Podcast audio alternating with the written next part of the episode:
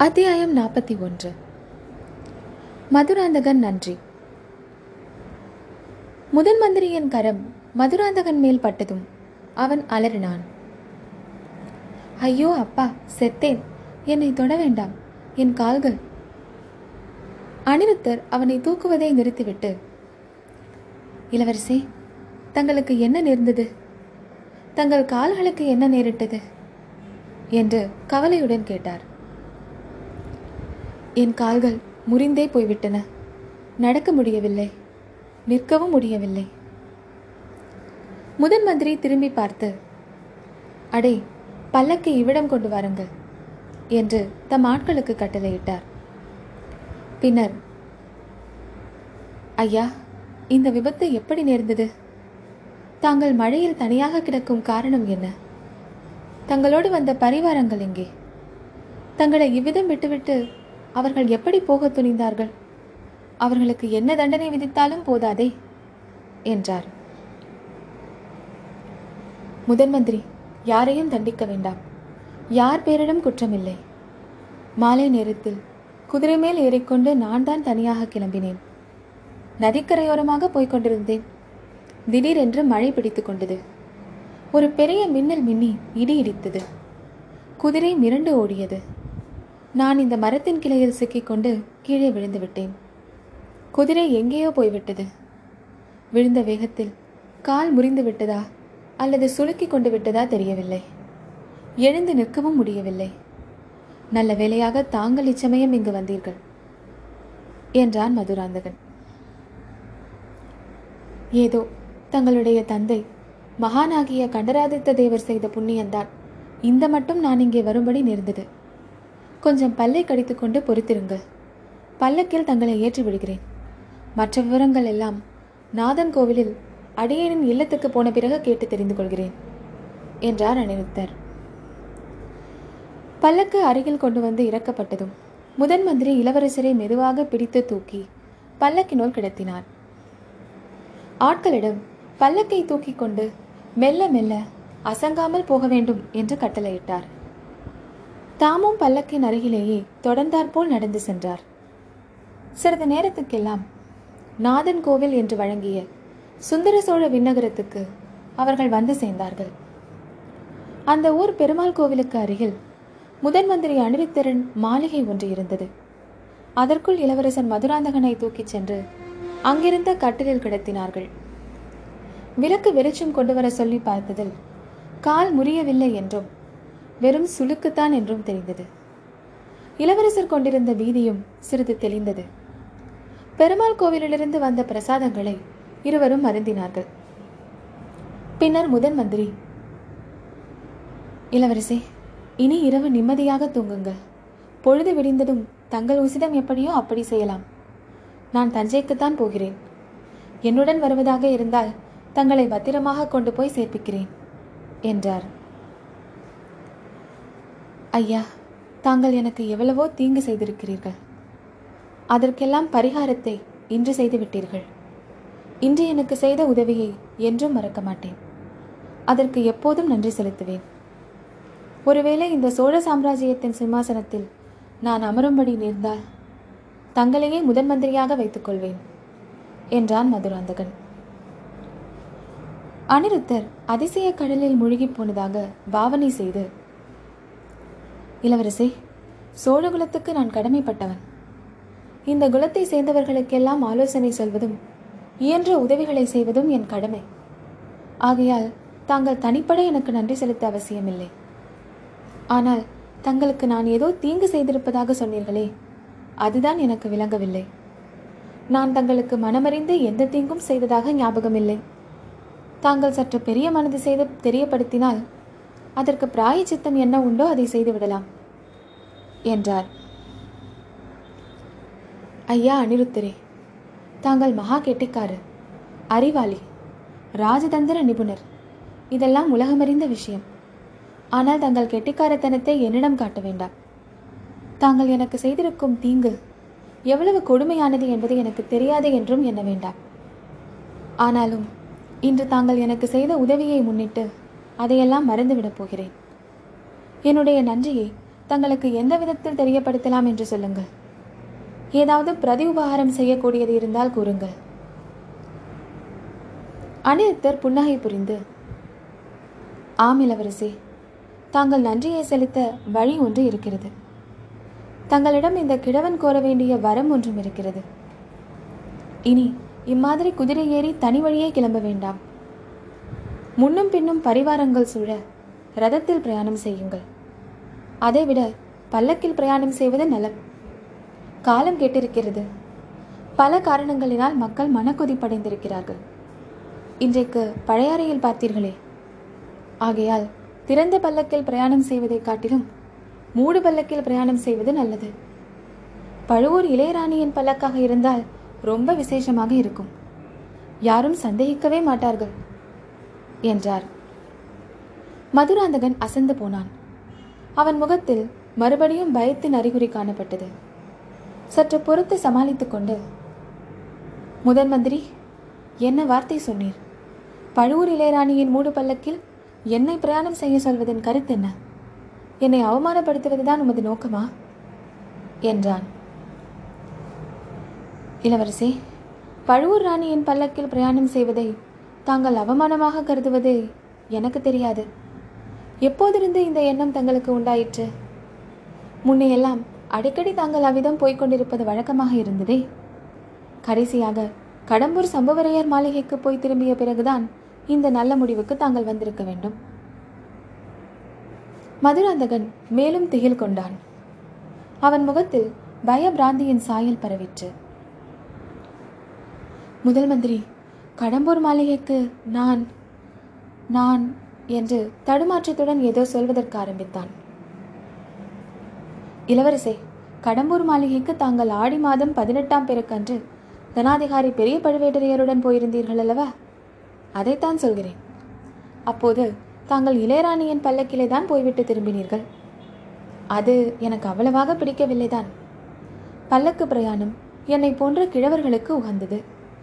உங்களைப் போன்ற இளைஞர்கள் யானை மீதோ குதிரை மீதோ பிரயாணம் செய்வதுதான் உசிதம் ஆனால் குதிரை பிரயாணத்திற்கு தகுந்த பயிற்சி வேண்டும்.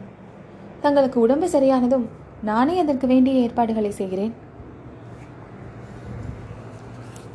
அன்பில் அனிருத்தரே ஜாக்கிரதை.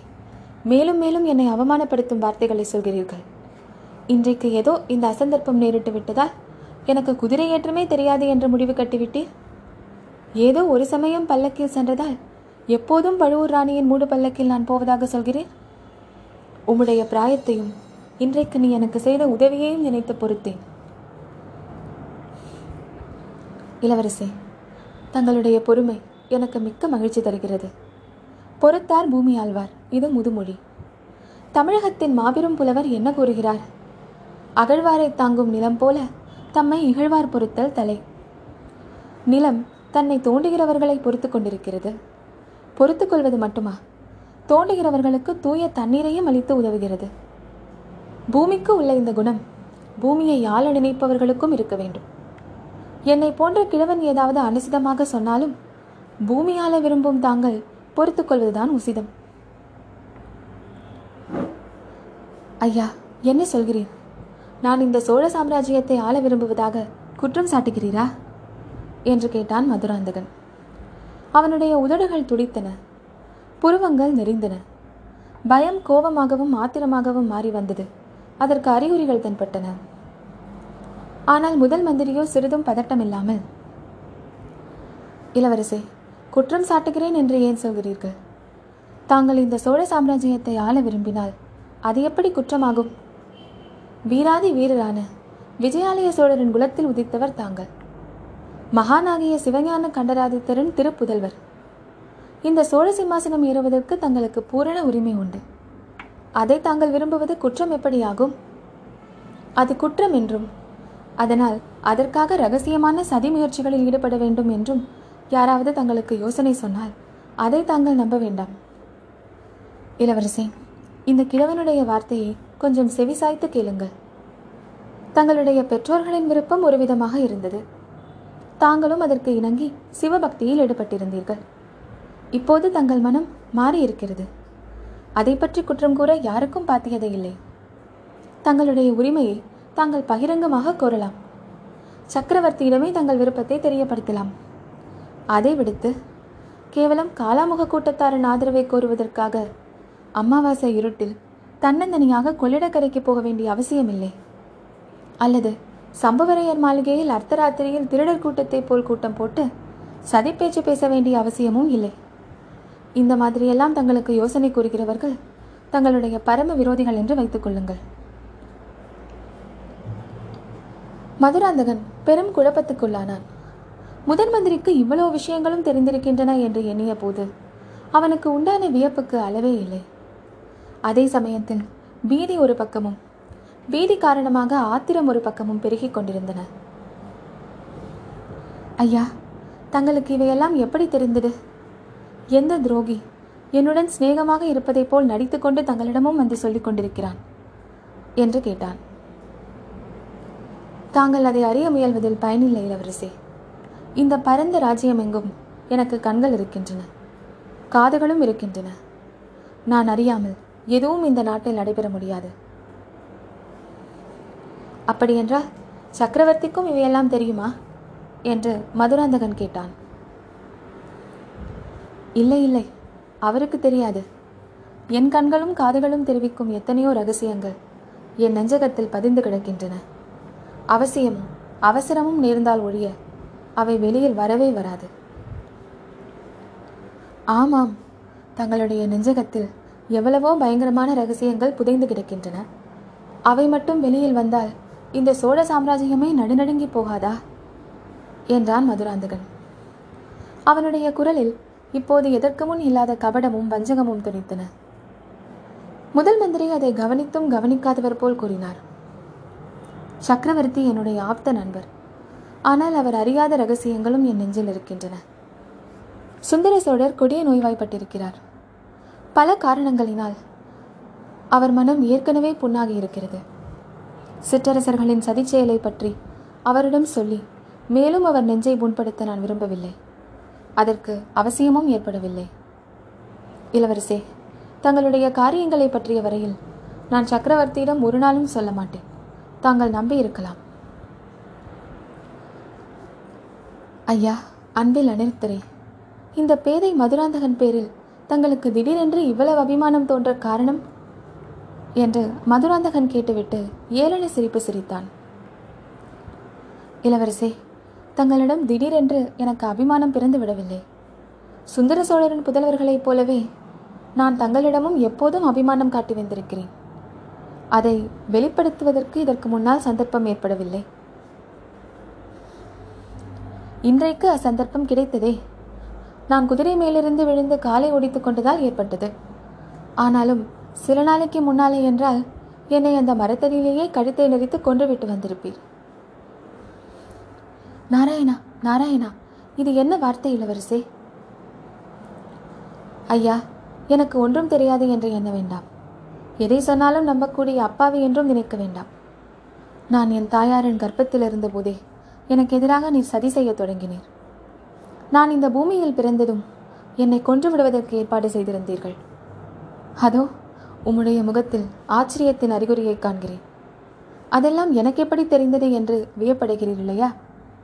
இந்த சோழ நாட்டில் பயங்கர ரகசியங்கள் பலவற்றை அறிந்தவர் நீர் ஒருவர்தான் என்று எண்ண வேண்டாம்.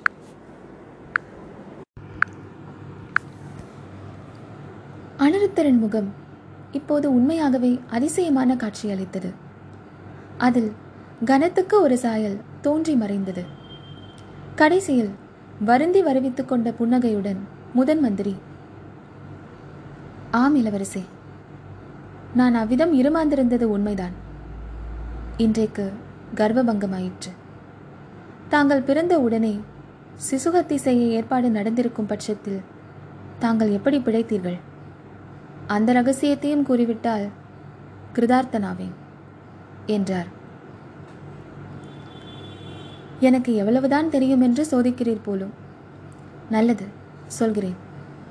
சிசுவத்தை செய்வதற்கு தாங்கள் ஏற்பாடு செய்திருந்தவர்கள் குழந்தை பிறந்ததும் ஆனா பெண்ணா என்று கூட பாராமல் அவசரப்பட்டு எடுத்துக்கொண்டு போனார்கள். பெண் குழந்தை என்று தெரிந்ததும் தங்களிடம் வந்து சொன்னார்கள்.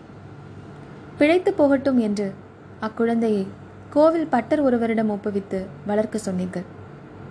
பெண் குழந்தை பிறந்த அரை நாழிகை நேரத்தில் நான் பிறந்தேன். அதை நீங்கள் எதிர்பார்க்கவே இல்லை. என்னுடைய ஜாதக பலமும் சரியாக இருந்தது. அதனால் நான் உயிர் பிழைத்தேன். தங்களுடைய திட்டம் தவறி போனதை பற்றி அறிந்த பிறகும் என்னை சிம்மாசனம் ஏறவிடாமல் தடுப்பதற்கு பல சூழ்ச்சிகள் செய்தீர்கள். என்னை சிவபக்தனாக வளர்ப்பதற்கு ஏற்பாடு செய்தீர்கள். அதிலும் தவறிப்போனீர்கள் நான் தாங்கள் விரும்பியதைப் போல் அவ்வளவு பைத்தியக்காரனாகி விடவில்லை ஐயா முதன் மந்திரியே. ஏன் இப்படி ஸ்தம்பித்து போய் உட்கார்ந்திருக்கிறீர்?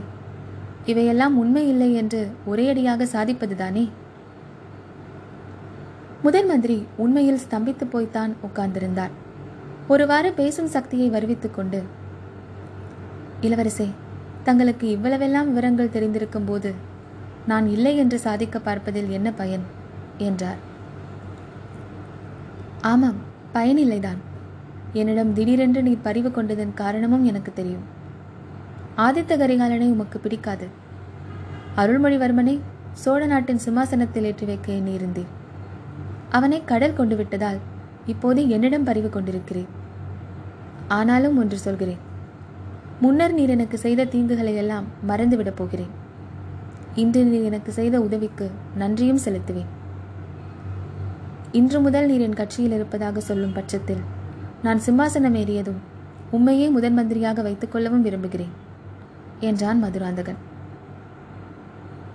இளவரசே தங்களுடைய வார்த்தைகள் என்னை புலகாங்கிதம் அடையச் செய்கின்றன என்றார் அன்பில் அனிருத்த பிரம்மராயர்.